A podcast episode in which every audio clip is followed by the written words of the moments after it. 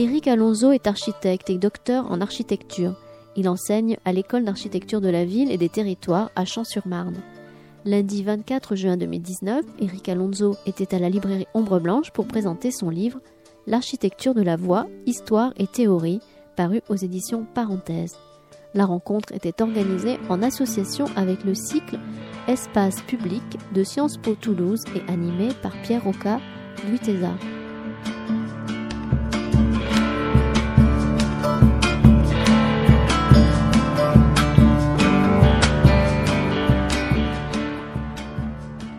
Bonsoir.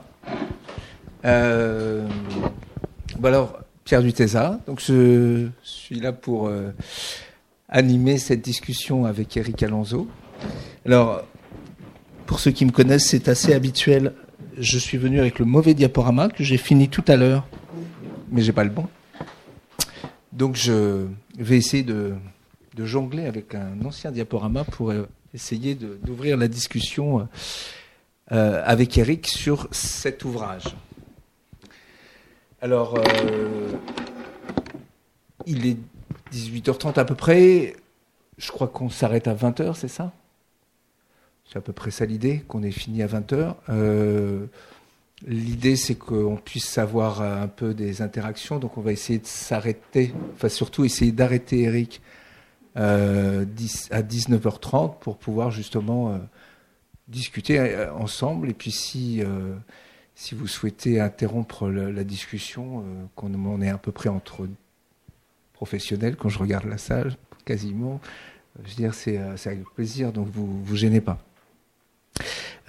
juste, je dis en introduction que cette rencontre est organisée en, en association entre Ombre Blanche et le cycle Espace Public que j'anime avec Céline Loudier-Malguer à Sciences Po qui est donc un cycle qui a lieu tous les ans autour de, des questions d'espace public, qui est euh, destiné à un public euh, de 25 personnes chaque année, euh, qui discutent avec différents professionnels sous, sous différents aspects, sous les aspects artistiques, sociologiques, techniques, politiques, et à chaque fois d'essayer de mélanger un peu tous les regards autour de cette question de l'espace public. Et dans ce cadre-là, on avait déjà fait intervenir euh, Eric euh, à deux reprises.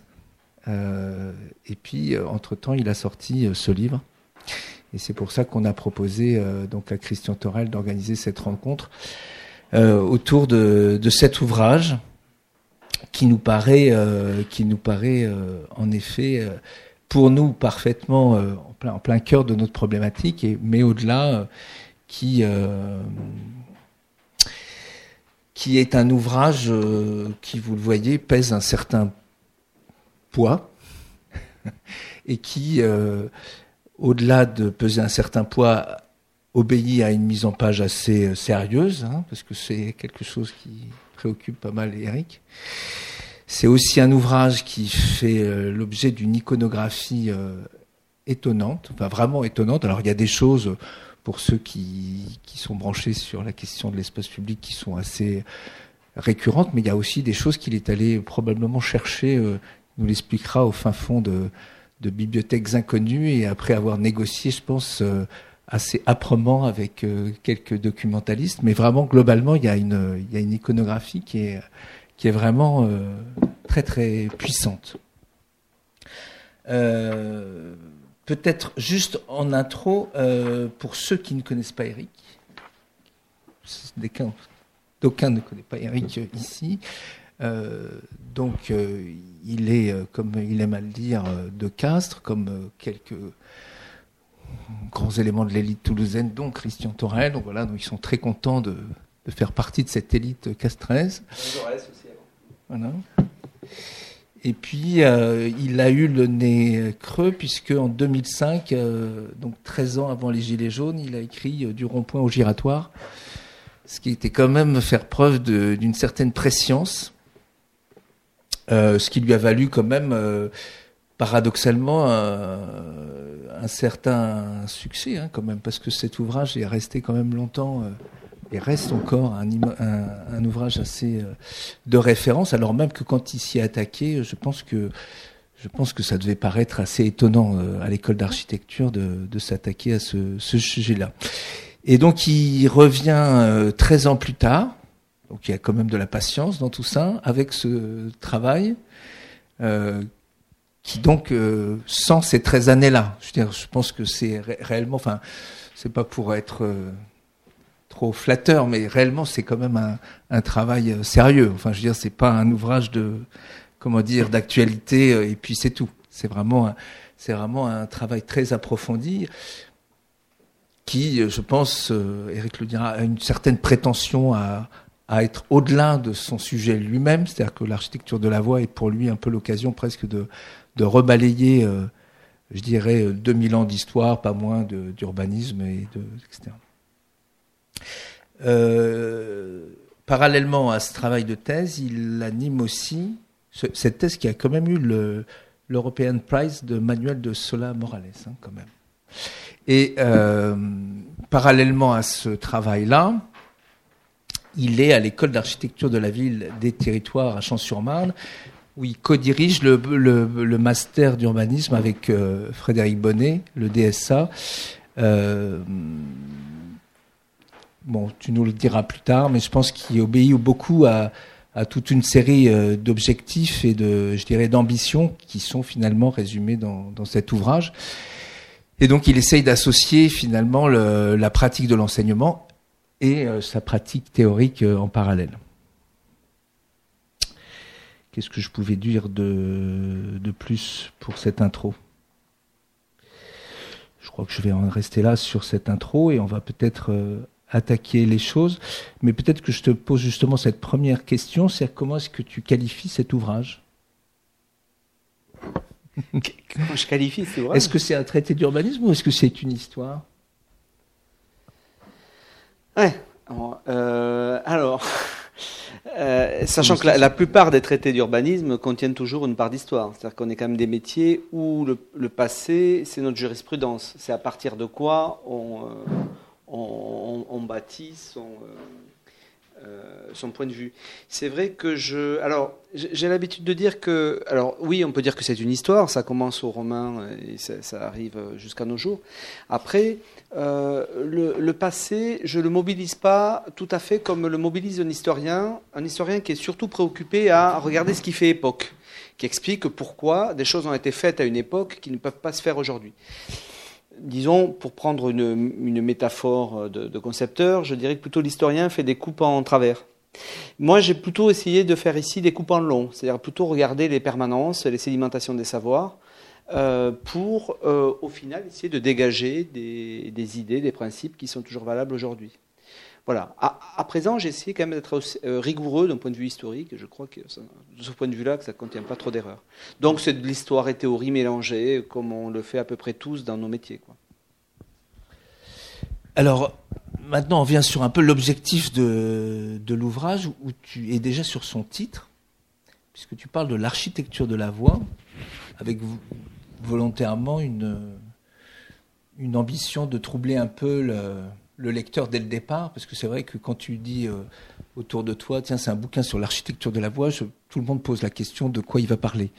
Et euh,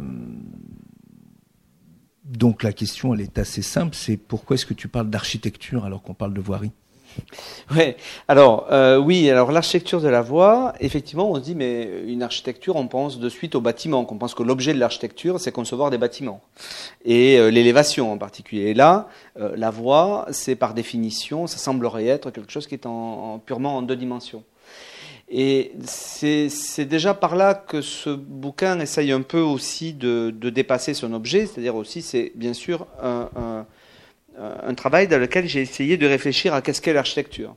Euh, et ce temps long, c'est 2000 ans, disons les 500 dernières années plutôt, parce que les Romains, c'est un peu un pas en arrière, un peu ponctuel dans le livre. Après, le reste, ça, repart à la, Renaissance. C'est aussi une façon de voir qu'est-ce qu'on a considéré être l'architecture hein, au, 15e siècle, au 16e siècle, au 17e, au 18e, au 19e. Et en fait, pendant très longtemps, l'architecture était disons, le, sous ce terme, euh, euh, euh, on pouvait y retrouver ce qui, aujourd'hui, appartient à des métiers qui ont eu tendance un petit peu à se, à se séparer. L'architecte, l'ingénieur, le paysagiste, l'urbaniste. Et, et, dans ce livre, moi, je, je, j'essaye de, postuler le, ce que j'appelle moi l'antidisciplinarité de l'architecture. C'est-à-dire qu'en fait, l'architecture, ça a 2000 ans, ça, précède toute une série de spécialisations disciplinaires qui ont, vu le jour bien plus tard. Et moi, je trouve qu'il y a plus à gagner à, regarder euh, euh, ce qui fait socle commun, ce qui rapproche le, créateur de jardin, de l'architecte, de l'ingénieur, etc., plutôt que de faire comme ont fait beaucoup d'auteurs euh, ces dernières années, à regarder au contraire, avoir une lecture professionnelle des métiers de l'urbanisme. Hein, voilà. Donc ça, c'est vrai que je trouve qu'à la fois c'est pertinent pour étudier des, époques du passé où les, limites étaient floues, entre ces différents métiers. Hein. on pouvait s'appeler tantôt architecte, tantôt ingénieur, selon les commandes qu'on traitait. Euh, et par exemple, sur la question du jardin, la, plupart des théories de composition des jardins étaient incluses dans les traités d'architecture. Euh, et donc, à la fois, il me semble que c'est plus pertinent euh, rétrospectivement, et, et, pour, nos métiers aujourd'hui, je trouve qu'il est intéressant aussi de, dépasser euh, les assemblages très, en, vogue aujourd'hui euh, de la pluridisciplinarité, transdisciplinarité, qui consiste comme ça à venir finalement ne pas remettre en cause les frontières disciplinaires, mais simplement les agréger, les croiser, etc. Et donc quand je parle, moi, de l'architecture de la voie, ce n'est pas du tout pour dire que c'est la voie conçue par les architectes au sens corporatiste, mais euh, bien au contraire, toutes les fois où on a pensé la voie pour reprendre la, triade vitruvienne euh, comme un, élément de construction utile, solide et beau, euh, ben, je considère que ça relève de l'architecture, que ce soit énoncé par quelqu'un qui s'appelle ingénieur, architecte, entrepreneur ou autre. Et alors après, il y a aussi, enfin, on aurait pu penser quand on ouvre l'ouvrage que tu allais quand même nous raconter 2000 euh, ans d'histoire de la voix, enfin, je dirais avec ses heures et ses malheurs, etc. Et en fait, contrairement à cette première approche, c'est pas du tout ça qu'on rencontre, c'est plutôt euh, finalement un regard sur euh, et presque un zoom sur euh, sur tous ceux qui tous ceux théoriciens ou praticiens qui ont, je dirais, essayé de travailler dans ce sens-là, c'est-à-dire dans ce sens très je dirais, euh, holistique de la, de la réflexion et du travail. Donc pourquoi ce choix de... Oui, alors c'est vrai, c'est pas une histoire... Euh, des, alors, sous le terme de voie, on est d'accord, c'est le terme générique qui englobe euh, le chemin, la rue, l'autoroute, etc. ce n'est pas une histoire de la, de la création des routes et des rues telles qu'ils ont été réalisées dans la majorité des cas c'est plutôt une histoire de la conception ou des, différents régimes de conception de la voix. Mais au fond, la plupart des histoires de l'architecture, c'est comme ça. Quand vous prenez une histoire de l'architecture euh, des Égyptiens à nos jours, ça ne traite pas de la production ordinaire. Ça traite chaque fois de moments singuliers, de moments où on a... Euh, estimé qu'il y avait là une avancée dans la pensée d'architecture, avec quelquefois aussi des passages d'architecture de, papier, hein, des choses qui ont, été, qui ont marqué l'histoire de l'architecture, même s'ils n'ont pas été réalisés. Donc finalement, j'ai appliqué à cet objet de génie civil, euh, cet, objet technique, on va dire, euh, à peu près le même... Euh, la même grille qu'une histoire de l'architecture assez, assez classique et poussiéreuse, c'est-à-dire à, retenir comme ça que les, que, certains jalons, ce qui fait que c'est euh, il n'y a pas de euh, a pas de cadrage euh, géographique très très étroit, sinon que je m'en tiens au monde occidental, Europe, États-Unis en gros. Et puis c'est classiquement des romans en nos jours. Ce qui est moins classique, c'est effectivement l'objet en question. Bon, il peut faire un deuxième tome sur un regard plus général en delà de ça. Parce qu'on peut le dire pour les histoires de l'architecture en général aussi. C'est vrai que... Alors après aussi, euh, tu aurais pu choisir un plan chronologique simple et en fait avec euh, pas mal de subtilité, tu, es quand même dans une chronologie, mais une chronologie euh, très légèrement altérée, puisque tu, construit ton ouvrage autour de ces trois thèmes qui sont l'édifié, le jardin, le flux. Et c'est vrai que ça, ça, premièrement, ça permet de comprendre ce que tu vas nous expliquer, pourquoi ces trois paradigmes mais en plus ça donne une lecture assez euh, légère du propos justement. Enfin, je veux dire, ça, ça lui, enfin, comme c'est assez bien écrit aussi, ça donne quelque chose d'assez structuré, d'assez enlevé. Alors pourquoi ces trois paradigmes? Alors, ces trois paradigmes, effectivement, c'est trois des quatre parties du livre. Peut-être juste dire un mot sur la quatrième partie pour comprendre les, les trois premières. C'est que quand on fait, quand on est architecte de formation et qu'on fait, au départ c'était un cours, c'est un cours que je donne à l'école d'architecture et des territoires, on se dit traiter de la question de la voie pour un public d'architectes ou d'architectes urbanistes, c'est traiter nécessairement de la voie au XXe siècle avec l'automobile. Quoi. On a tous en tête des tas de références, de Lynch, de, etc., qui, de Le Corbusier, qui parlent. Voilà, on se dit il y a, une histoire qui commence au XXe siècle avec l'automobile. Et donc, une des idées euh, de ce, de ce travail, un peu contre-intuitive, c'est de se dire ben, tout ce qu'on juge propre à l'automobile, dans ce que ça a transformé la voirie, hein, les, dispositifs, euh, échangeurs, giratoires, autoroutes, etc., euh, ce que j'ai voulu montrer, c'est que tout ça euh, date d'avant l'automobile. Que l'automobile a quasiment rien inventé, n'a rien suscité en termes d'architecture de, la voie. Donc, étrangement, trois parties sur quatre du livre se situent avant l'apparition de l'automobile. Donc, c'est-à-dire l'automobile devient dominante dans les rues de Paris dans les années 1910 par là. Donc, toute la première partie du livre euh, euh, euh, concerne les périodes antérieures, du temps des voitures. Il y avait des voitures, bien sûr, mais des voitures à chevaux. Et c'est avec les voitures à chevaux qu'on a conçu la plupart des dispositifs de, voirie qu'on connaît encore aujourd'hui. Et donc, plutôt effectivement que de, faire simplement une histoire purement chronologique, j'ai choisi alors trois, alors je sais pas quoi, etc. Le premier, c'est l'édifier, euh, c'est-à-dire qu'en fait, la voie a été conçue euh, euh, depuis les Romains comme un élément de construction, comme un monument, hein, avec son architectonique, avec ses, éléments constitutifs, sa, construction, son architectonique, etc. Donc ça, c'est une. Je, je, commence au romain et donc j'arrive jusqu'à l'apparition de l'automobile. Ensuite, quelque chose de peut-être plus étrange, c'est euh, le jardin, puisque le jardin a été un des principaux lieux d'expérimentation de la, voie. Il euh, faut savoir que quand on avait une voiture au XVIe, au XVIIe siècle, au XVIIIe siècle, l'endroit propice pour aller faire de la voiture, c'était le jardin. Euh, il y a encore un ami commun, la Bernard Landau, qui me disait qu'à Paris, il se souvient que les buts de Chaumont étaient encore traversables par l'automobile dans les années 70. Donc cette idée que le vert serait à l'opposé de l'automobile et que ça serait antinomique, en fait, pas vraiment. Donc en fait, le, jardin a été pendant très longtemps, donc à partir du, on va dire du XVIIe siècle pareil jusqu'au XXe siècle, euh, un des lieux euh, où, beaucoup d'inventions ont été euh, pensées, testées, etc.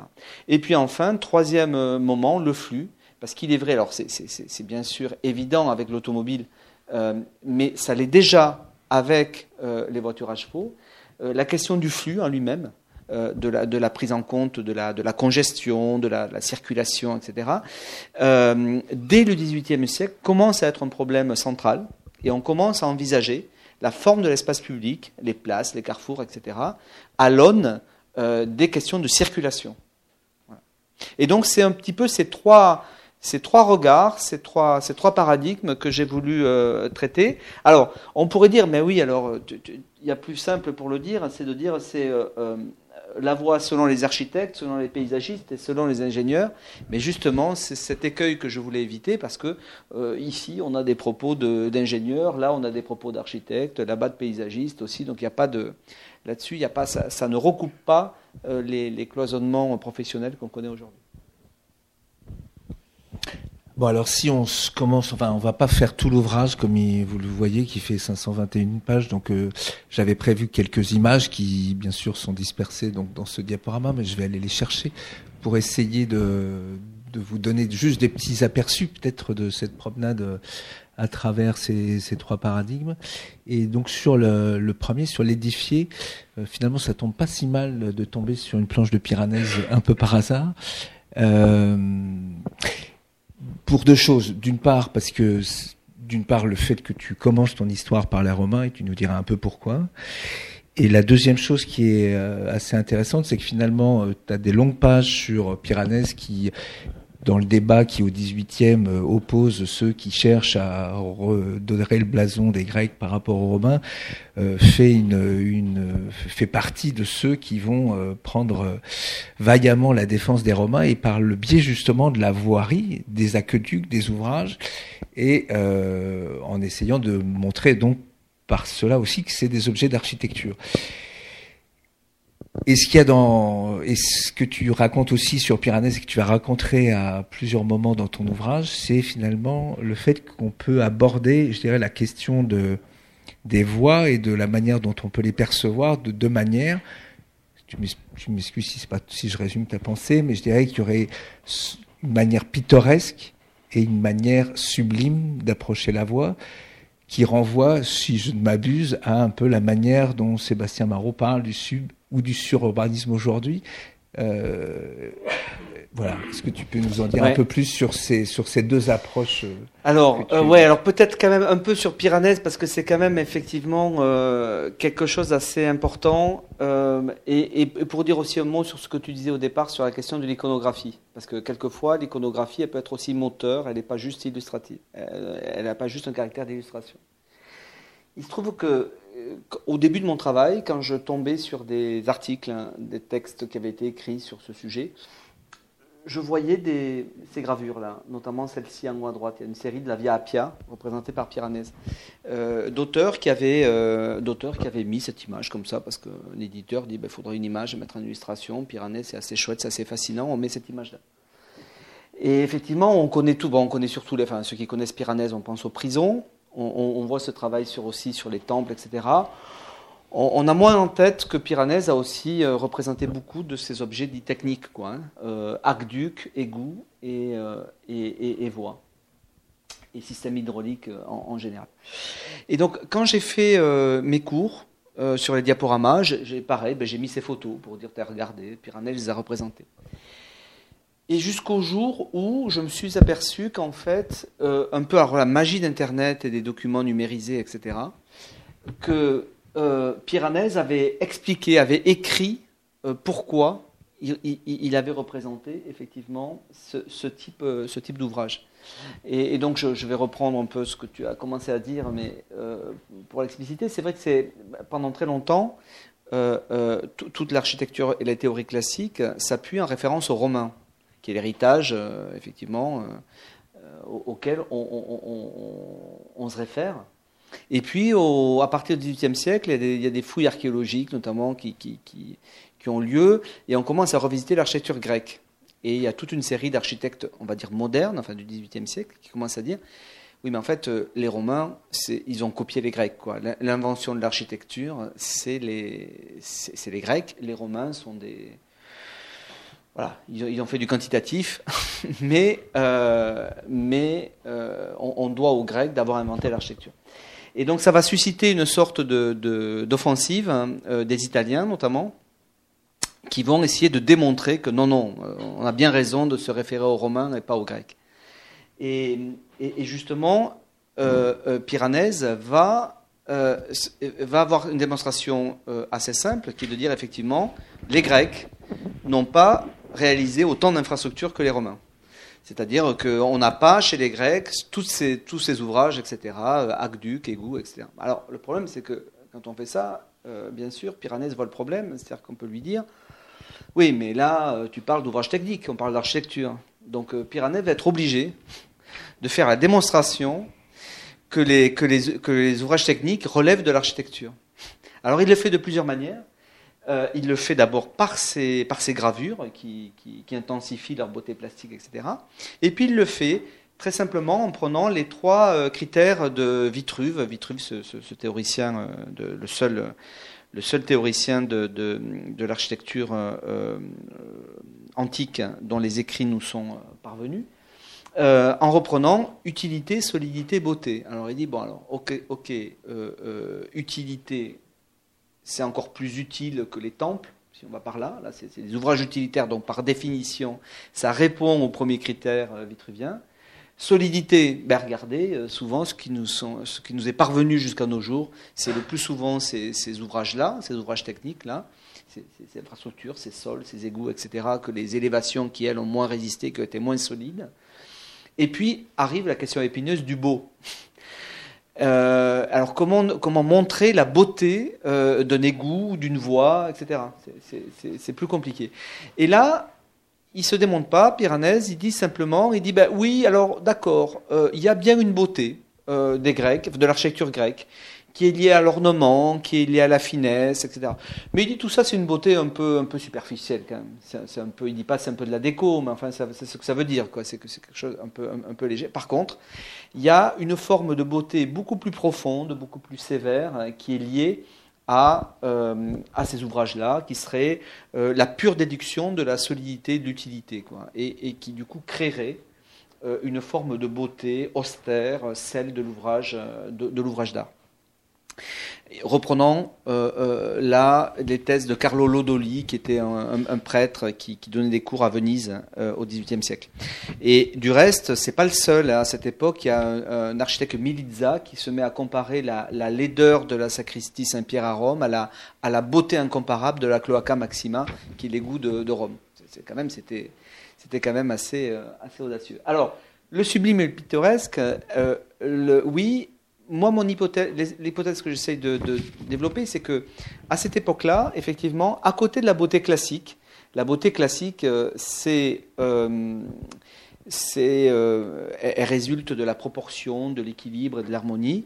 Au XVIIIe siècle, on va commencer à voir se développer deux autres formes d'esthétique euh, qui vont être théorisés par des philosophes, par des peintres, etc., par des architectes, que sont d'un côté le pittoresque, de l'autre le, sublime. Et euh, Piranèse est un de ceux qui va euh, certainement illustrer le mieux la question du sublime. Alors le sublime, qu'est-ce que c'est? C'est l'émotion esthétique que l'on ressent face à ce qui est grand, démesuré, qui, voilà, et qui inspire même la terreur. Et, une des. Alors, c'est Edmund Burke, le philosophe euh, anglais, qui, traite de cette question-là. Et Edmund Burke dit à cette époque, par exemple, la question du, hors-échelle, de l'infini, euh, est un des traits du sublime. Et finalement, quelle est la construction qui est comme ça euh, infinie? C'est notamment, notamment la voix.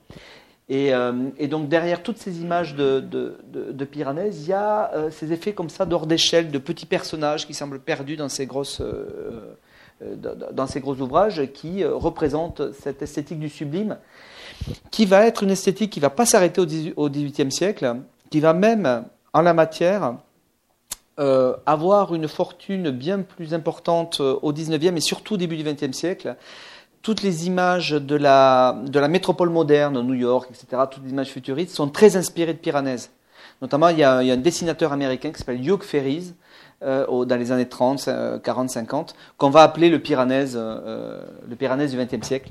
Et donc, moi, j'ai fait cette hypothèse. Et, donc, c'est par exemple toutes ces images euh, que vous avez certainement en tête, qui sont ces images de, où on voit des gratte-ciel et des, chevauchements de passerelles, etc., des, images un peu de précipices, qui, sont qui jouent sur une esthétique piranésienne. Et d'ailleurs, pour les architectes qui sont dans la salle, les, euh, Remcolas à Euralil va appeler espace péranésien un des lieux comme ça de rencontre de, euh, du TGV, du métro, etc. Voilà. Ceci dit, à te lire, le débat remonte à Alberti qui déjà distinguait pittoresque et sublime, pas au non, alors, non, je, je, sais pas, moi j'ai lu euh, sagement, mais... Non, non, je force, le, je force là, par contre, je fais une un peu un anachronisme. C'est vrai qu'il y a le traité fabuleux dont je vous recommande la lecture à tous, qui est L'art d'édifier d'Alberti, qui est le premier euh, traité moderne d'architecture, qui est maintenant disponible, une très bonne euh, traduction française euh, dirigée par François Choé,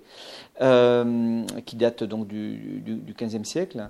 dans ce traité-là, Alberti parle beaucoup de la, de la voix, qu'il range d'ailleurs parmi les objets les plus importants de l'architecture.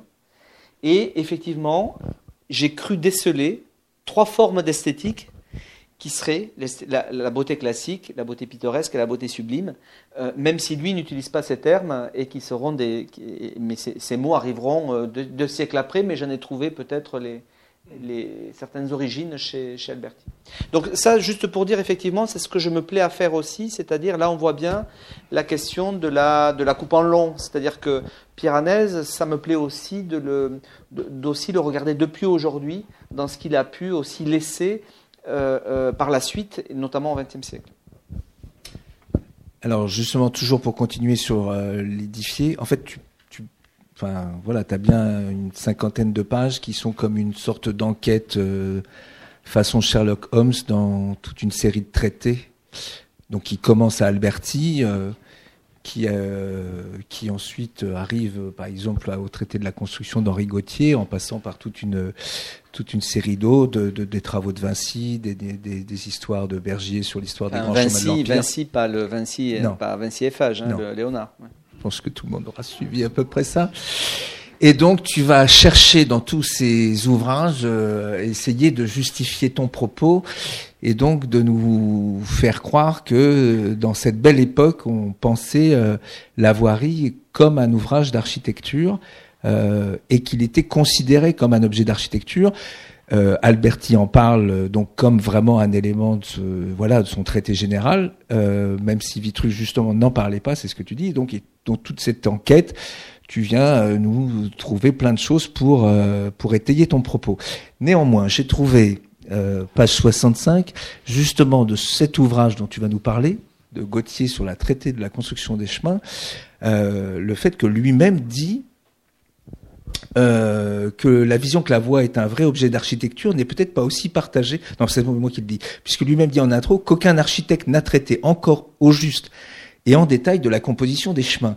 Donc, de fait, est-ce que c'est tous ces ouvrages dont tu te réfères en nous disant que finalement c'était une belle époque où les architectes pensaient la voie comme objet d'architecture n'était pas finalement comme encore aujourd'hui, quelques olibrius un peu isolés. Oui, ben, certains trouvaient que c'était pas suffisant, dont, euh, effectivement euh, Gauthier, puisque alors Gauthier c'est assez. Euh, alors la première édition est de Toulouse, elle a été faite à Toulouse cette première édition. J'ai la, page titre hein, du, bouquin, elle a été commandée ici à la bibliothèque municipale parce que même la BNF, je crois, ne l'avait pas. Bon, bref, il y a des éditions successives. Donc oui, Alberti en parle beaucoup, Palladio le reprend, mais après, c'est vrai que au cours des XVIe siècle, il n'y a pas grand-chose. Et donc, Gauthier, euh, euh, XVIIe siècle, se dit, oui, ben, il n'y a pas grand-chose quand même. Alors, il y avait Alberti, il le cite, Alberti, euh, il cite Palladio aussi, je crois.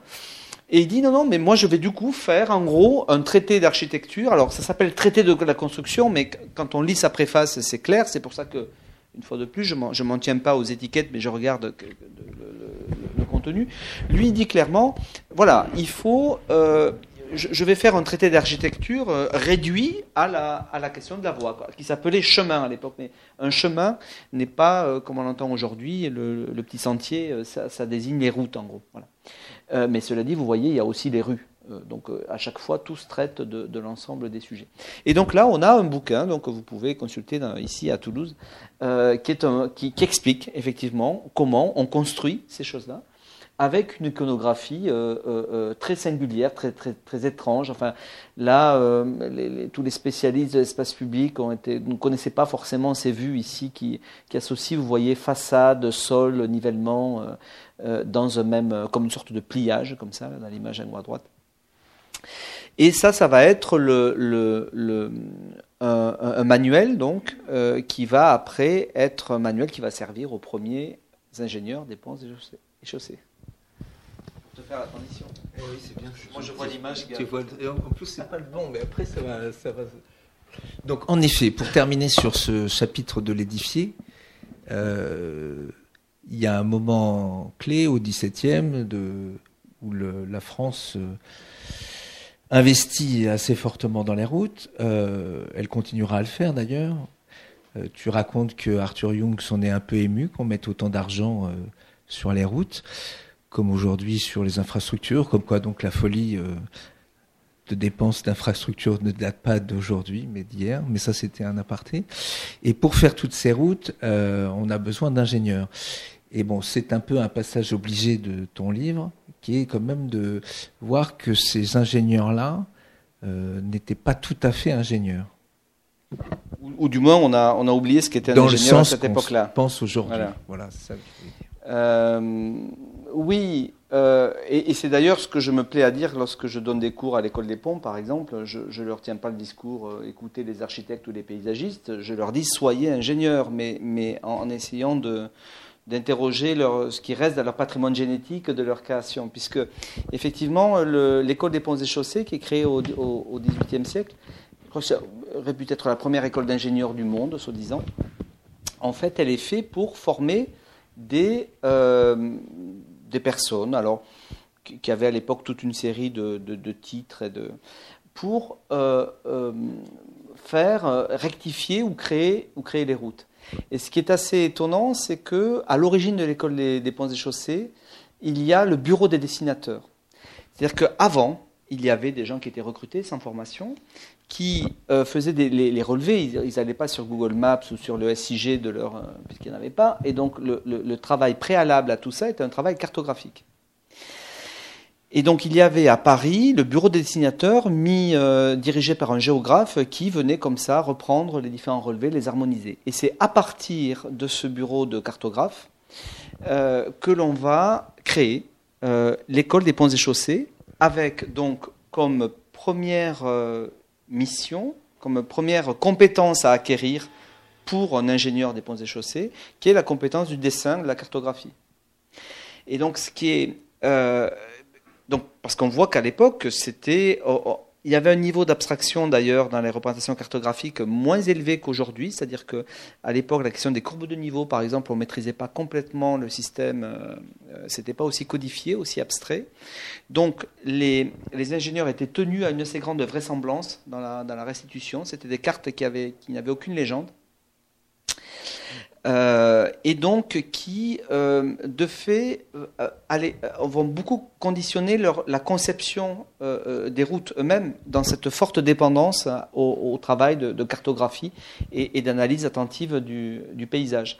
Alors, ce qui, qui était, ce qui est étonnant à l'époque, c'est que quand on confie à Perronnet le soin de bâtir cette école d'ingénieurs, il n'y en avait pas, il ne sait pas sur quoi s'appuyer pour faire une école d'ingénieurs. Et à l'époque, il y avait Jacques-François Blondel à, Paris qui dispensait un enseignement d'architecture. Il y avait l'Académie d'architecture d'un côté, et puis Jacques-François Blondel qui avait fondé l'école des arts à Paris pour former les architectes notamment. Et donc Perronnet va directement transposer euh, les méthodes pédagogiques de Blondel euh, non, non, seulement les, méthodes à, base de, donc de, on pourrait dire aujourd'hui d'ateliers de projet, ils appelaient ça des concours de cartes ou des concours de, mais enfin c'était un peu le même, euh, le même système d'enseignement. Donc non seulement les méthodes, mais aussi les disciplines. Hein. Que, euh, par exemple, il y, a des, il, y a bien, sûr des architectes qui viennent enseigner aux ingénieurs. ils vont même visiter, il y a des visites des, des jardins à la française à l'époque, etc. et donc on a là euh, des compétences qui sont, allez, pour le faire court, qui sont, en fait, c'est une école d'architecture, sauf qu'elle est, euh, euh, comment dire, spécialisée sur les ouvrages publics. c'est ce que dit Antoine Picon, architecte et ingénieur au siècle des Lumières. Il dit, à, cette époque, architecte et ingénieur partagent l'essentiel. Alors après, Antoine Picon, dans ses recherches, va s'employer à regarder ce qui va les distinguer. Moi, je me suis plutôt, au contraire, intéressé à ce qu'il continue, à les, euh, rapprocher. Euh, oui, simplement pour dire aussi qu'à cette époque-là, effectivement, il y avait les mêmes personnes qui pouvaient être euh, appelées architectes lorsqu'ils faisaient une commande privée, un palais, etc. Et ils s'appelaient ingénieurs dès qu'ils faisaient un ouvrage public, une écluse, un barrage, une route, etc. Donc là, je trouve moi extrêmement intéressant de, m'apercevoir à cette occasion du fait qu'aujourd'hui, tout le débat architecte-ingénieur tel qu'il s'est cristallisé au 19e et puis au 20e siècle, qui est basé entre, en gros, sciences dures et tout ça, c'est n'est pas quelque chose qui est à l'origine de la formation. Ce n'est qu'au cours du 19e siècle que, par exemple, la question des, mathématiques va devenir prépondérante dans la formation des ingénieurs. Et, euh, au final, c'est au cours du 19e siècle que va être, que vont être évacués euh, tout le rapport euh, tangible, sensible au territoire. Et d'où cet attachement au DSA à travailler sur la, cartographie, la représentation graphique de départ? Oui, c'est-à-dire que c'est vrai que tout ça, ça a été aussi nourri par, euh, ça fait maintenant donc une, dizaine d'années, je crois que je, je m'occupe de ce postmaster, le DSA d'architecture urbaniste, d'abord avec, avec Yves Lyon, et puis maintenant avec euh, Frédéric Bonnet, Frédéric Bonnet et Christophe Delmarc. Christophe Delmarc, que vous avez peut-être vu ici, qui a fait une conférence il n'y a pas longtemps, euh, paysagiste, euh, urbaniste, et Frédéric Bonnet, architecte très, très, comment dire, très très, très comment on le plus paysagiste des architectes urbanistes français, qui a notamment fait l'espace public de la Zagmonge, pour ceux qui pour ceux qui connaissent la, la Zagmonge à, Corne, à Cornebarieux. et donc ça, c'est effectivement cette façon de, considérer euh, ce travail sur les infrastructures, le paysage, l'architecture comme euh, pouvant être euh, participer d'une seule et même compétence, c'est effectivement un des axes pédagogiques de notre formation. Alors il faut qu'on avance un peu, donc on passe au jardin, deuxième paradigme, et là ce que j'ai trouvé intéressant, c'est peut-être de, là encore, de, comme à de nombreuses fois tu t'amuses à déporter le regard, et de manière un peu inattendue, tu, finalement, tu attires notre attention sur le fait que dans les jardins et dans les parcs, notamment au 17e, euh, la question de la route est euh, complètement première. Et tu cites Marc-Antoine Logier qui écrit Il faut regarder la ville comme une forêt. Les rues de celle-là sont les routes de celle-ci et doivent être percées de même. Ce qui fait l'essentiel de la beauté d'un parc, c'est la multitude des routes, leur largeur, leur alignement. J'aurais rajouté aussi leur nivellement. Et euh, donc en effet, les parcs comme presque une sorte de, de laboratoire de la manière dont on trace des routes. Oui, alors ça c'est intéressant aussi parce que moi j'ai fait mes études dans les années 90 où ça a été en gros le, grand moment où, les, où, où il y a une sorte de renouveau de la figure du paysagiste. Et il y a eu des tas de colloques, il y en a encore aujourd'hui, auxquels tu participes aussi, machin, le paysage qui renouvelle l'urbanisme, etc. Comme si c'était une, invention de la fin du XXe siècle. Et en fait, ça, c'est une, on l'avait un peu oublié, mais je crois que c'est Gaston Bardet, dans Connaissance et méconnaissance de l'urbanisme, le premier qui pose, et Lavdan un petit peu avant lui, qui pose ça, et qui pose ce fait, c'est que, en fait, euh, euh, euh le, une grande partie de l'urbanisme trouve son origine dans, euh, l'art des jardins. Euh, et effectivement, il y a des citations. Euh, donc, Logier, celle de Logier est assez connue des historiens. J'en ai trouvé une autre dans Mercure de France, d'un anonyme, qui dit exactement la même chose. Qui dit en gros, pour concevoir nos villes, et même plus spécifiquement nos rues et nos routes, il faut faire appel aux créateurs de jardins. Alors, c'est étrange, mais pas vraiment, parce que euh, au XVIIe siècle, il est assez difficile d'intervenir en ville. On ne va pas exproprier, on va pas. Enfin, c'est coûteux, quoi. La ville n'est pas très malléable. On ne va pas démolir des îlots. On des fois, on se sert d'incendies, etc. Mais en revanche, les, euh, les parcs, les jardins, notamment ceux en Île-de-France autour, qui sont des domaines aristocratiques, il y a des moyens, c'est un lieu de prestige, etc., sont effectivement le, lieu pour euh, expérimenter, mettre en œuvre toute une série de nouveaux tracés euh, pour comme ça faire un peu une sorte d'exercice de style, comme, bah, encore aujourd'hui, je sais pas quoi, les, jardins de Chaumont, etc. C'est l'occasion de dire allez-y, euh, euh, expérimenter comme ça des, dispositifs, des spécialités, etc. Et donc, là où finalement, quand on regarde Paris au XVIIIe siècle, Paris au XVIIIe siècle, la veille de la Révolution, le cœur de Paris a connu assez peu de transformations à l'intérieur. Il y a euh, le pont neuf, euh, quelques, quelques percements, mais c'est extrêmement euh, limité. C'est une ville qui garde un tissu médiéval. En revanche, dès qu'on décadre et qu'on voit l'île de France, alors là, on voit tous, ces, tous ces tracés qui sont tout à la fois des allées, des routes. c'est des distinctions d'ailleurs qui n'existent pas à l'époque. Hein. C'est-à-dire que pour eux, on va à cheval ici, là, là, là. Enfin, tout ça, c'est pareil. C'est de la voie. Euh, dans toutes ces dimensions. Et tant et si bien, pour faire juste le lien avec ce que je disais avant, que donc les, ingénieurs des ponts, leur principal euh, modèle, euh, ce qu'ils vont apprendre, c'est ça. C'est-à-dire que c'est. On, on, dirait aujourd'hui dans, le, dans, la, dans la langue de l'innovation, on dirait que c'est le démonstrateur. Mais ça, c'était le démonstrateur de, de beaucoup de choses qui ont été après généralisées mm. sur les routes et en ville. Donc après, tu continues et tu, tu nous parles de, justement du jardin pittoresque, de l'évolution de la pensée là-dessus. Et pour aller un peu vite, ce qui m'a intéressé justement sur cette période-là, c'est que tu racontes euh, comment euh, la question du mouvement est déjà euh, prise, je dirais, devient un sujet vraiment d'actualité par ces paysagistes du pittoresque avec notamment différents éléments, enfin que tu raconteras, mais qui sont assez intéressants, qui étaient la, mode des, grands, des grandes chevauchées au galop, etc., qui, nécessitaient des ouvrages adaptés. Ou après, tu racontes aussi de manière assez intéressante comment en Angleterre, à la suite des enclosures, on a dû réorganiser l'ensemble des, des voiries qu'on a aussi commencé à faire les premières routes à péage avec des velléités d'en faire aussi des ouvrages un peu déjà presque un peu touristiques. Et dans ce cadre de tous ces paysagistes-là, tu parles euh, du travail de Repton. Alors c'est là, je vais espère que je vais trouver une image, et notamment de ces fameux Red Book qu'on voit là, parce que finalement c'est pas si mal que ça. Euh, voilà, donc euh, ces paysagistes déjà euh, finalement au, 18, au 18e, du, milieu du 19e, sont déjà complètement sur cette question du mouvement. Alors j'ai vu que tu avais sauté la diapo pour faire court des, Tuileries parce que. Non, on, est déjà à la. Non, parce que l'avenue des Champs-Élysées étant bien sûr, étant bien, bien sûr une euh, un axe paysager urbanisé. Hein, c'est voilà. Mais euh, donc c'est vrai que je regarde. ça, ça, a été assez exploré l'art le, l'art de le nôtre et puis tout le basculement jusqu'à Haussmann. En revanche, effectivement, on connaît moins, en tout cas en France, on connaît moins la tradition pittoresque anglaise, qui est pourtant passionnante, qui est même euh, beaucoup plus riche.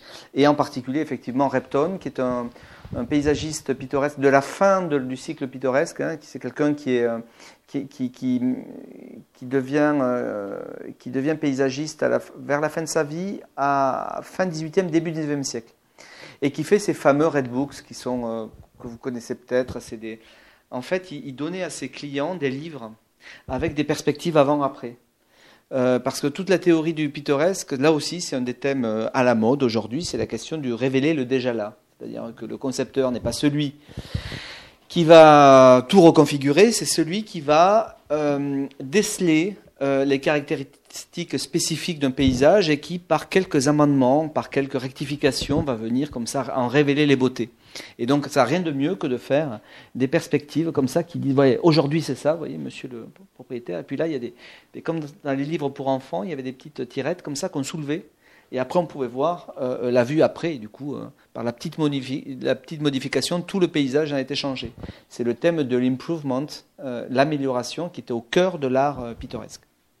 Et donc, Repton, il est, fabuleux parce qu'effectivement, ça va être un des grands euh, théoriciens et praticiens des routes, puisque, comme l'a dit Pierre, avec entre les enclosures, les routes à péage, etc., il va être amené à fabriquer toute une série de, voiries adaptées euh, à différents usages. Et donc, je vous disais que euh, le, le, le, jardin, notamment au XVIIe siècle, devient le lieu non plus seulement des senteurs, euh, de la vue, etc., mais le lieu du mouvement, du parcours. On va au jardin pour se promener, pour se déplacer. C'est le lieu du mouvement. Euh, le cours La Reine à Paris, tout ça, voilà. Et à cette époque, la nouveauté, c'est qu'il y a une accélération euh, des vitesses de, la société anglaise du XVIIIe siècle et début du XIXe siècle, qui se manifeste à la fois par l'amélioration des routes dans tout le pays, qui fait qu'on va beaucoup plus vite d'une ville à l'autre, on voyage beaucoup. Repton est le premier d'ailleurs paysagiste à, à, faire beaucoup de kilomètres. C'est le premier paysagiste qui, a une expérience de la route. il a d'ailleurs, il souffre d'un accident. Il a, en, allant chercher ses filles à la sortie du, bal un dimanche soir, il a un accident de la route et il, sera blessé le restant de sa vie. Il se plaindra lui-même de l'excès de circulation et dire qu'on veut amener son carrosse jusque devant chez soi. Voilà, d'accord. Et, du coup, il, essaye même de faire des projets volontairement pro-piétons parce qu'il trouve que euh, les gens vont jusqu'à faire du drive-in, etc. Et effectivement, il, se confronte, lui, à, ce goût qu'ont développé les Anglais au XVIIIe siècle d'aller vite. Les, jeunes aristos, comme ça, un peu fougueux, disent ben, c'est bien de se balader à cheval, mais c'est encore mieux de la vitesse, c'est encore mieux. Et donc, il va concevoir des voies, lui et d'autres, mais, mais Repton notamment, adaptées à euh, ben, qu'est-ce qui se passe quand on va vite? Ben, Quand on va vite, les paysages défilent plus vite. Donc, quand on fait une percée pour un point de vue, ben, il faut qu'elle soit plus grande, parce que, pour, voilà, etc., etc. Donc en fait, cette, il y a à la fois cette, cette, toute cette tradition pittoresque de, de, de, la voie qui va être mis, euh, euh, euh, qui va être adaptée à l'accélération des vitesses. Et avec alors De Repton, va, va, il va théoriser la, la dissociation entre la voie piétonne, l'allée cavalière et la voie carrossable, qui sont les trois, qui sont un triptyque comme ça qui va caractériser les, les, les parcs euh, pittoresques anglais, qui sont tressées, c'est des voies dédiées qui ont chacune leur, leur, leur, mode constructif, leur, leur, parcours spécifique, et le but étant de jamais les faire, ne jamais qu'elles se croisent, mais organiser des arches, des passages par en dessus, par en dessous, pour pas pour pas mélanger des flux de nature différentes. Et alors, comme le temps passe, je résume un peu. Et donc, tu as aussi ensuite des, bon, des gros chapitres sur euh, Olmsted, qui est quand même un paysagiste euh, majeur, connu peut-être pour Central Park, mais surtout finalement, et aussi très important sur euh, le travail qu'il a fait pour passer finalement du, enfin pour sur les parkways et, et puisque son agence a continué pendant presque 70 ans avec ses enfants, qui a connu presque toute l'évolution et la dégradation entre guillemets de de ces grandes voiries paysagères euh, de la fin du 19e et du, du début du 20e.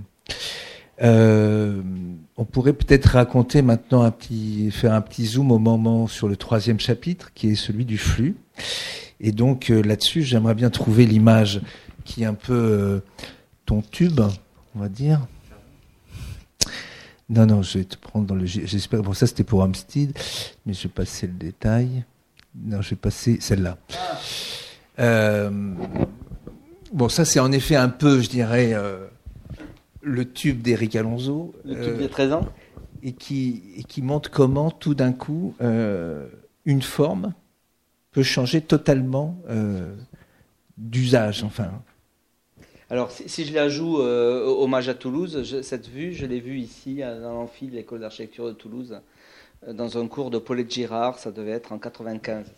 Elle a passé furtivement, et puis, tiens, c'était le moment où se développaient tous les, tous les giratoires partout dans la périphérie toulousaine. Et puis, dans un cours d'histoire de l'urbanisme, on me dit, tiens, en fait, le giratoire a été inventé par un architecte en ville et à l'époque des chevaux. Donc ça faisait quand même beaucoup de, surprises, trois surprises d'un coup. Quoi. Euh, là, où on imaginait que c'était un simple Spoutnik d'ingénieur DDE. Donc, euh, donc là, c'est vrai que c'est un des moments forts donc, que j'inscris dans une filiation avec Cerda, etc., où on, a toute une génération de à la fois d'ingénieurs comme Cerda, euh, qui s'intéressent beaucoup à l'architecture et à l'urbanisme, et d'architectes euh, comme Jean Hénard, parce que lui, Jean Hénard, il est vraiment architecte euh, à fond. Hein. C'est-à-dire son père est architecte, son frère est architecte, son père enseigne aux beaux-arts. Enfin, c'est un vrai architecte beaux-arts 1900, voilà, qui fait des expos universels à Paris, qui pense être promu à la ville de Paris pour avoir contribué euh, aux expos universels. En fait, il n'a pas la promotion qu'il souhaite. Et donc, à partir de 1906, il se met à écrire euh, une série qui s'appelle Études et transformations de Paris. C'est en fait, on est à la fin, Paris vient de réaliser, vient de finir à peu près tous ses tracés haussmanniens, et on se dit comment on, comment on continue, quoi. Et Hénard, là où c'est amusant, c'est que lui est un de ceux qui dit, qui prévoit la généralisation de l'automobile. L'automobile est inventée avant, hein, euh, l'invention technique date de la fin du 19e siècle, mais à cette époque, euh, les gens pensent que ça a peut-être vocation à rester un petit joujou comme ça. Et lui, il y croit vraiment euh, au développement de l'automobile. Et il pense qu'il faut adapter les villes, il faut préparer les villes à l'avènement de l'automobile. Mais lui pense que l'automobile, ça va être un truc qui va régler tout, pratiquement. Et, donc, ce qui est intéressant, c'est que toutes ces inventions, il les fait à partir des voitures à chevaux. Parce qu'il y a attendant que l'automobile se développe, euh, faisons avec euh, ce qui est très embarrassant, euh, c'est ces fiacres avec ces chevaux qui vont dans tous les sens, qui sont encombrants, qui, polluent, etc. Oui, parce que les chevaux, ça pollue autrement, c'est d'autres types de pollution. Et donc, il propose, donc à la fois, il y a, tout ça, c'est un, projet qui suit d'abord une, tout un travail très analytique, on, pourrait dire aujourd'hui d'ingénieur, à base de de, de, de, flèches, de modélisation des flux, parce que un problème depuis le XVIIIe siècle au moins, c'est comment on fait pour que les, les, voitures dans les carrefours ne se, ne se, il n'y ait pas de conflit, quoi, qu'il n'y ait pas de conflit, euh, des trajectoires séquentes.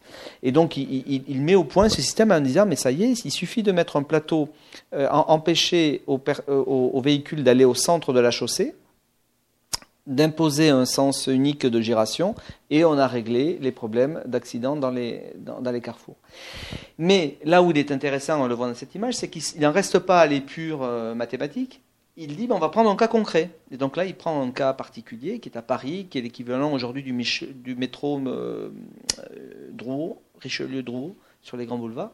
Et il fait un projet euh, dont il dit, regardez, en plus il le chiffre, il le finance, il prend le nivellement, etc., pour qu'il soit euh, réel.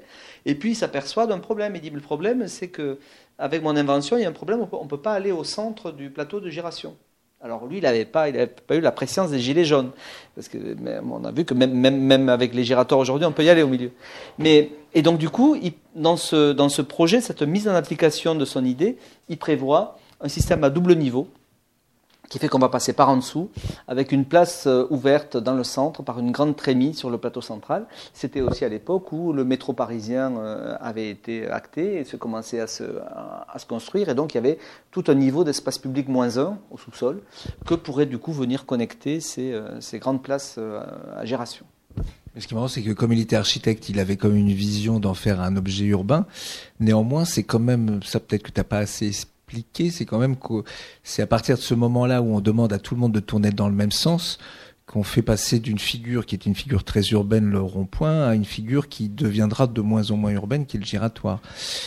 Justement, peut-être parce qu'elle a été interprétée un peu rapidement, mais de fait, d'obliger tout le monde à finalement circuler dans le même sens et à tourner autour, euh, en changeait vraiment la manière dont on pouvait percevoir cet espace comme un espace euh, public un peu complexe. Oui, c'est vrai. Après, sur, la, sur le, fonctionnement, en fait, c'est pas ce fonctionnement-là euh, n'a pas permis à ce giratoire 1900 euh, de résister, puisque en fait, les Américains vont, vont aimer beaucoup ce, ce système, vont l'employer, mais c'est eux qui les premiers vont connaître la massification de l'automobile. Et là, ça marche plus parce que quand on rentre dans un giratoire et qu'on n'a pas la priorité pour en ressortir, ça se bloque. Donc les Américains vont être écœurés et c'est par l'invention de la priorité à l'anneau que là, ça va devenir un dispositif très efficace techniquement et du coup encore plus difficile à, euh, euh, à se marier, à, à, se combiner avec des enjeux urbains. Du reste, à Paris, les anciens ronds-points devenus giratoires ont toujours conservé l'ancien système de priorité. Qui fait que là, il faudra observer les nouvelles places à Paris, euh, euh Nation, etc., euh, qui ont été, on a récupéré l'espace plan. Je pense qu'on le fait peut-être effectivement d'autant mieux que, euh, d'autant mieux qu'on n'a pas la, priorité à l'anneau. Ce qui est assez étonnant, c'est qu'il y a assez peu de giratoires aux États-Unis.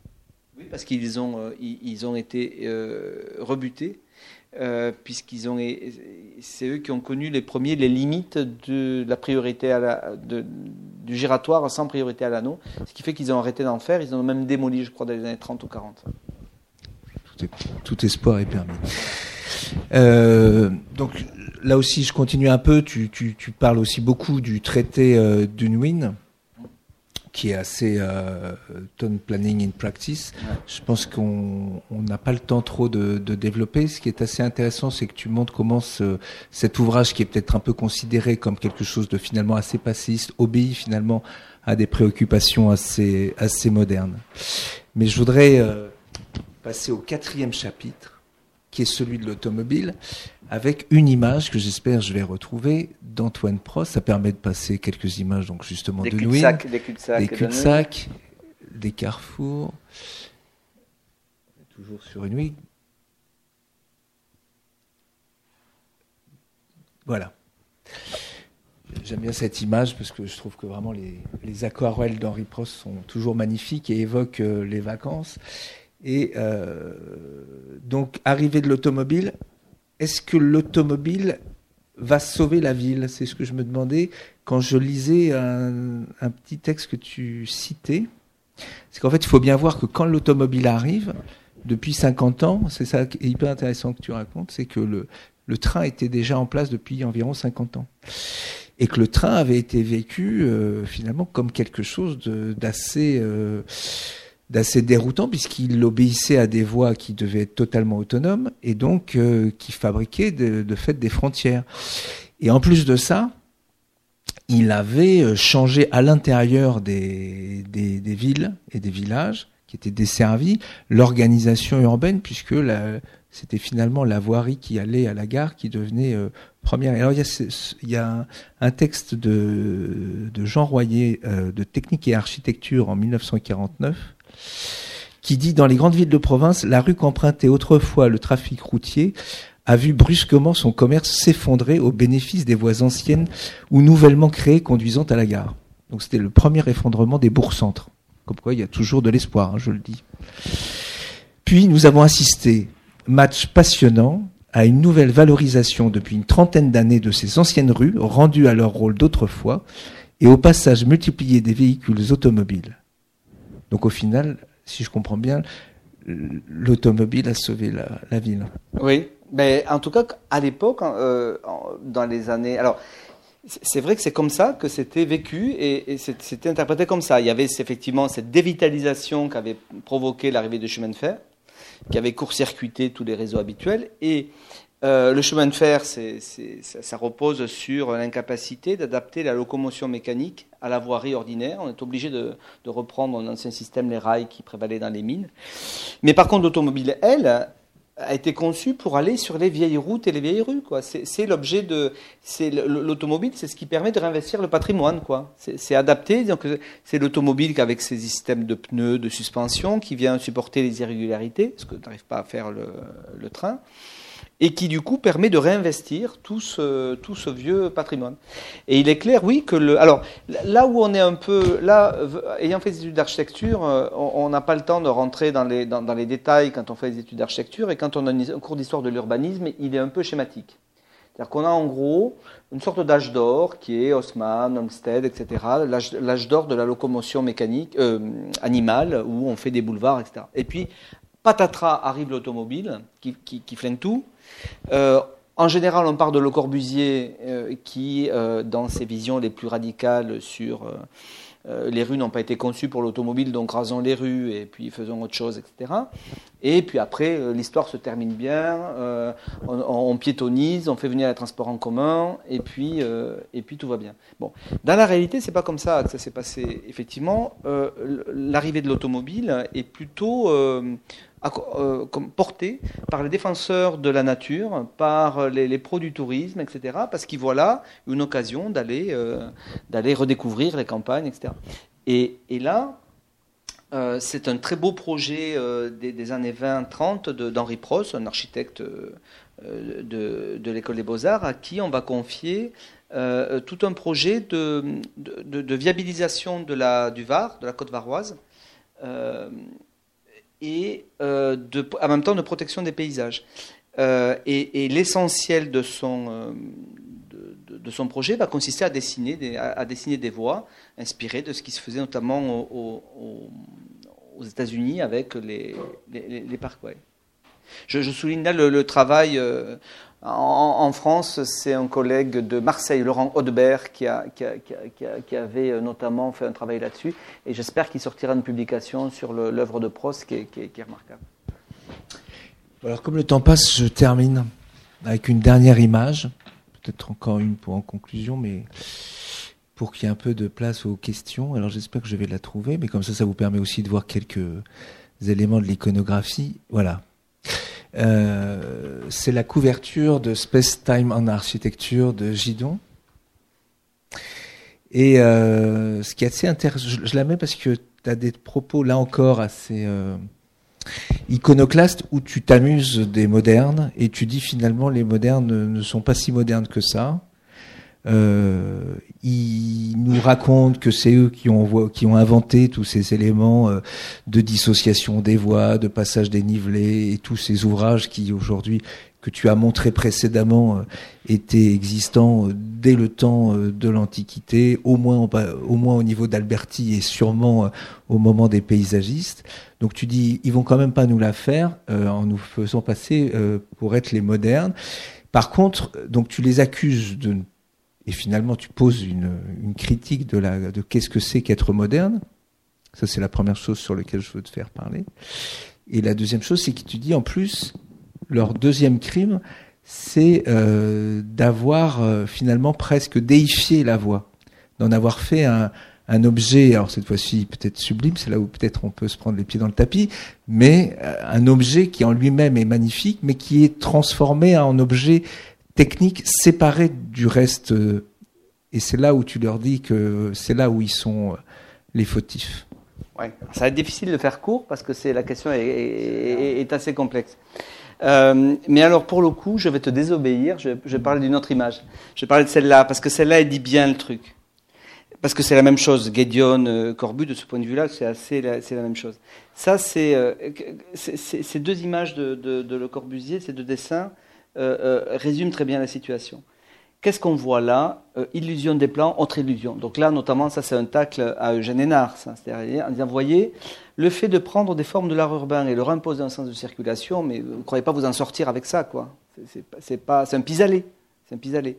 Donc il y a chez Le Corbusier alors, Corbusier, on y trouve de tout chez Le Corbusier. Euh, euh, la, route de campagne, il en parle très bien. Enfin, mais en tout cas, pour ce qui concerne la ville-centre, lui, Le Corbusier estime que l'architecte doit à tout prix se, débarrasser de son bagage, de ses réflexes compositionnels. Ça ne va pas, l'aider à, résoudre la question. Donc toutes les recettes à la Eugène sont euh, euh, fustigé ici. Et c'est ce, plan-là qui montre vraiment la position des modernes. Bon, je schématise, hein, elle, est plurielle, la position des modernes, mais qu'est-ce qu'il fait là, Le Corbusier? Il montre, une, euh, il montre des échangeurs faits par les, par ingénieurs américains. Et à la fois, il les montre parce que ça l'intéresse. C'est pour ça qu'il n'y a, pas, a pas un rejet, il y a une sorte de fascination-rejet. Fascination parce qu'il les montre, rejet parce qu'en gros, il dit oui, mais c'est très bien, mais laissons faire les ingénieurs avec leurs calculs, leurs trucs ça sera beaucoup mieux que si c'était des architectes, voyez. Euh, regardez, euh, en USA, un comité spécial étudié les solutions, etc. Ces tracés semblent plutôt extraits d'un manuel de biologie. Mais pour Le Corbusier, euh, que ce soit extrait d'un manuel de biologie, c'est une qualité. Ça veut dire qu'il y a une sorte de vérité, du calcul mathématique qui, qui rejoint des formes naturelles, une sorte de, de logique parfaite, etc. Et euh, ça, s'oppose à quoi? Ça s'oppose en disant c'est, ça ressemble plus à ça que la publication des résultats des grands prix de Rome, donc de ce que faisaient les architectes à l'époque, ou les graphiques jouent aux étoiles. Donc voilà, là c'est clair, c'est-à-dire que on a là euh, autour de ces architectes, on va dire modernistes, parce qu'effectivement, enfin, qui se qui se revendiquent modernes et euh, qui, qui, pose le principe qu'il y a une sorte de, style moderne qui doit accompagner les évolutions de la modernité de la société, du confort, etc., qui vont être euh, fascinés par ces ouvrages d'échangeurs d'ingénieurs, mais qui vont en gros plutôt considérer que ça doit être euh, fait par les ingénieurs et, témoigner de cet art-là. Et, en même, et en même temps, ils passent aussi dans l'ombre assez largement la voirie ordinaire, même si ce n'est pas tout à fait vrai chez Le Corbusier, qui plus tard euh, à travers les 7 V, par exemple, va euh, au contraire euh, expliquer comment chaque niveau de voirie a son, a son esthétique, sa fonctionnalité, etc. C'est toujours casse-gueule de parler de Corbusier parce qu'il a tellement tout dit qu'on ne peut pas le caricaturer. Je, Rémi dans la salle. Alors, tu es angoissé pour ça. Je comprends. néanmoins, ce qui t'amène quand même à conclure sur, sur, sur cette nécessité peut-être de, de prendre du champ par rapport à une idée trop immédiate de la modernité. Oui, parce que alors moi j'étais marqué aussi par la conclusion du, bouquin de Rainer Banham de l'histoire de Theory Design, euh, donc théorie design euh, à, l'ère de la machine, c'était traduit comme ça en français, où en fait il dit grosso modo, euh, il dit au XXe siècle l'architecte s'est trouvé comme ça euh, euh, à courir derrière euh, l'ingénieur sans jamais le rattraper. Et s'il veut espérer le rattraper, il faut qu'il abandonne, il faut qu'il laisse sa culture, son bagage, etc. Et, effectivement, là, ce, travail m'a plutôt montré que quand on regarde effectivement ceux qui ont réellement inventé, ceux qui sont réellement posé la question de comment traduire dans l'espace l'augmentation des vitesses, comment concilier deux flux, comment, enfin, qui sont posés des questions techniques, ben, c'est pas ce qu'on croit c'est pas forcément ceux qui ont fait des, ceux qui, ont, ceux qui avaient des esthétiques en rupture, dites modernistes, etc. Et donc moi je trouve qu'aujourd'hui, euh, par rapport à, l'avenir des mobilités, parce que bon, on peut se dire à quoi ça sert de faire un bouquin sur les routes alors que dans nos vieux pays, on va plus trop en construire. Euh, ben justement, euh, au, tout début, on voyait Piranèse, euh, il s'intéresse aux, routes et aux, ouvrages d'art à une époque où on n'en construisait plus, ou, en tout cas beaucoup moins que les Romains, quand c'était devenu un, élément de l'héritage. Et donc nous, je pense qu'on va avoir, dans les années à venir, à faire avec tout un héritage infrastructurel. En ce moment, à Paris, il y a cette fameuse expo sur les routes en Ile-de-France, là, commanditée par la région, qui se pose la question de l'avenir de toute une série d'infrastructures face aux, aux, mutations de la mobilité. Alors, les plus pessimistes euh, collapsistes et décroissants euh, peuvent miser sur l'effondrement euh, des énergies fossiles, etc., et, la fin de l'automobile. Les plus optimistes, technosolutionnistes, vont voir dans le véhicule autonome ou je ne sais quoi une sorte de renouveau de ces trucs-là. En tous les cas, tout le monde s'accorde pour prévoir une sorte de changement de la, des modes de locomotion. Alors à partir de là, moi ce que j'ai essayé de dire, c'est que ce n'est pas parce qu'on change la recette de la soupe qu'on va changer la marmite. Et que euh, ce que ça, cette histoire de 2000 ans montre, c'est qu'il y a une forme de permanence quand même de cette réflexion sur l'architecture de la voie, euh, qui s'est finalement face aux évolutions de la technique, qui a proposé une, sorte d'élément stable euh, qui est venu construire les villes et le paysage, sur lequel je pense il faudrait, il faudrait davantage s'appuyer pour penser éventuellement à les reconversions. C'était, je, termine, je crois, avec une, image de Kevin Lynch, qui a écrit des bouquins d'urbanisme d'ailleurs beaucoup mieux à la fin de sa vie que ceux qu'on connaît habituellement des années 60. Là, euh, on connaît l'image de la cité, mais en fait, il a écrit euh, dans les années 80-90 des, bouquins d'urbanisme euh, sur le, le, recyclage, etc. Et sur un, il montre une image d'une autoroute et en disant qu'est-ce qu'on fera de l'autoroute quand il n'y aura plus d'automobile? Et en fait, euh, dans mon livre, euh, ce que je montre, c'est que finalement, euh, la route précède l'automobile, et donc il y a fort à parier qu'elle lui survivra. Hein. Et que ah celle-là, voilà, celle-là, c'est ah, elle s'affiche pas, je peux voir. Ça, c'est un copain qui me l'a qui envoyé il y a pas longtemps, qui est pas dans le livre, mais du coup, elle sera même pas affichée.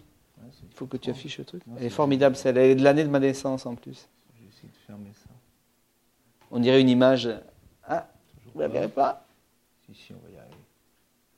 Voilà, voilà, hop. Ah, il faut que je ferme. Il faut que tu fermes celle-là. Elle est derrière. Voilà. 1973. 1973. Qui, qui je trouve, euh, donne une idée peut-être de l'avenir des, des, autoroutes. Bon. C'était le choc pétrolier, c'est une image euh, prise aux Pays-Bas.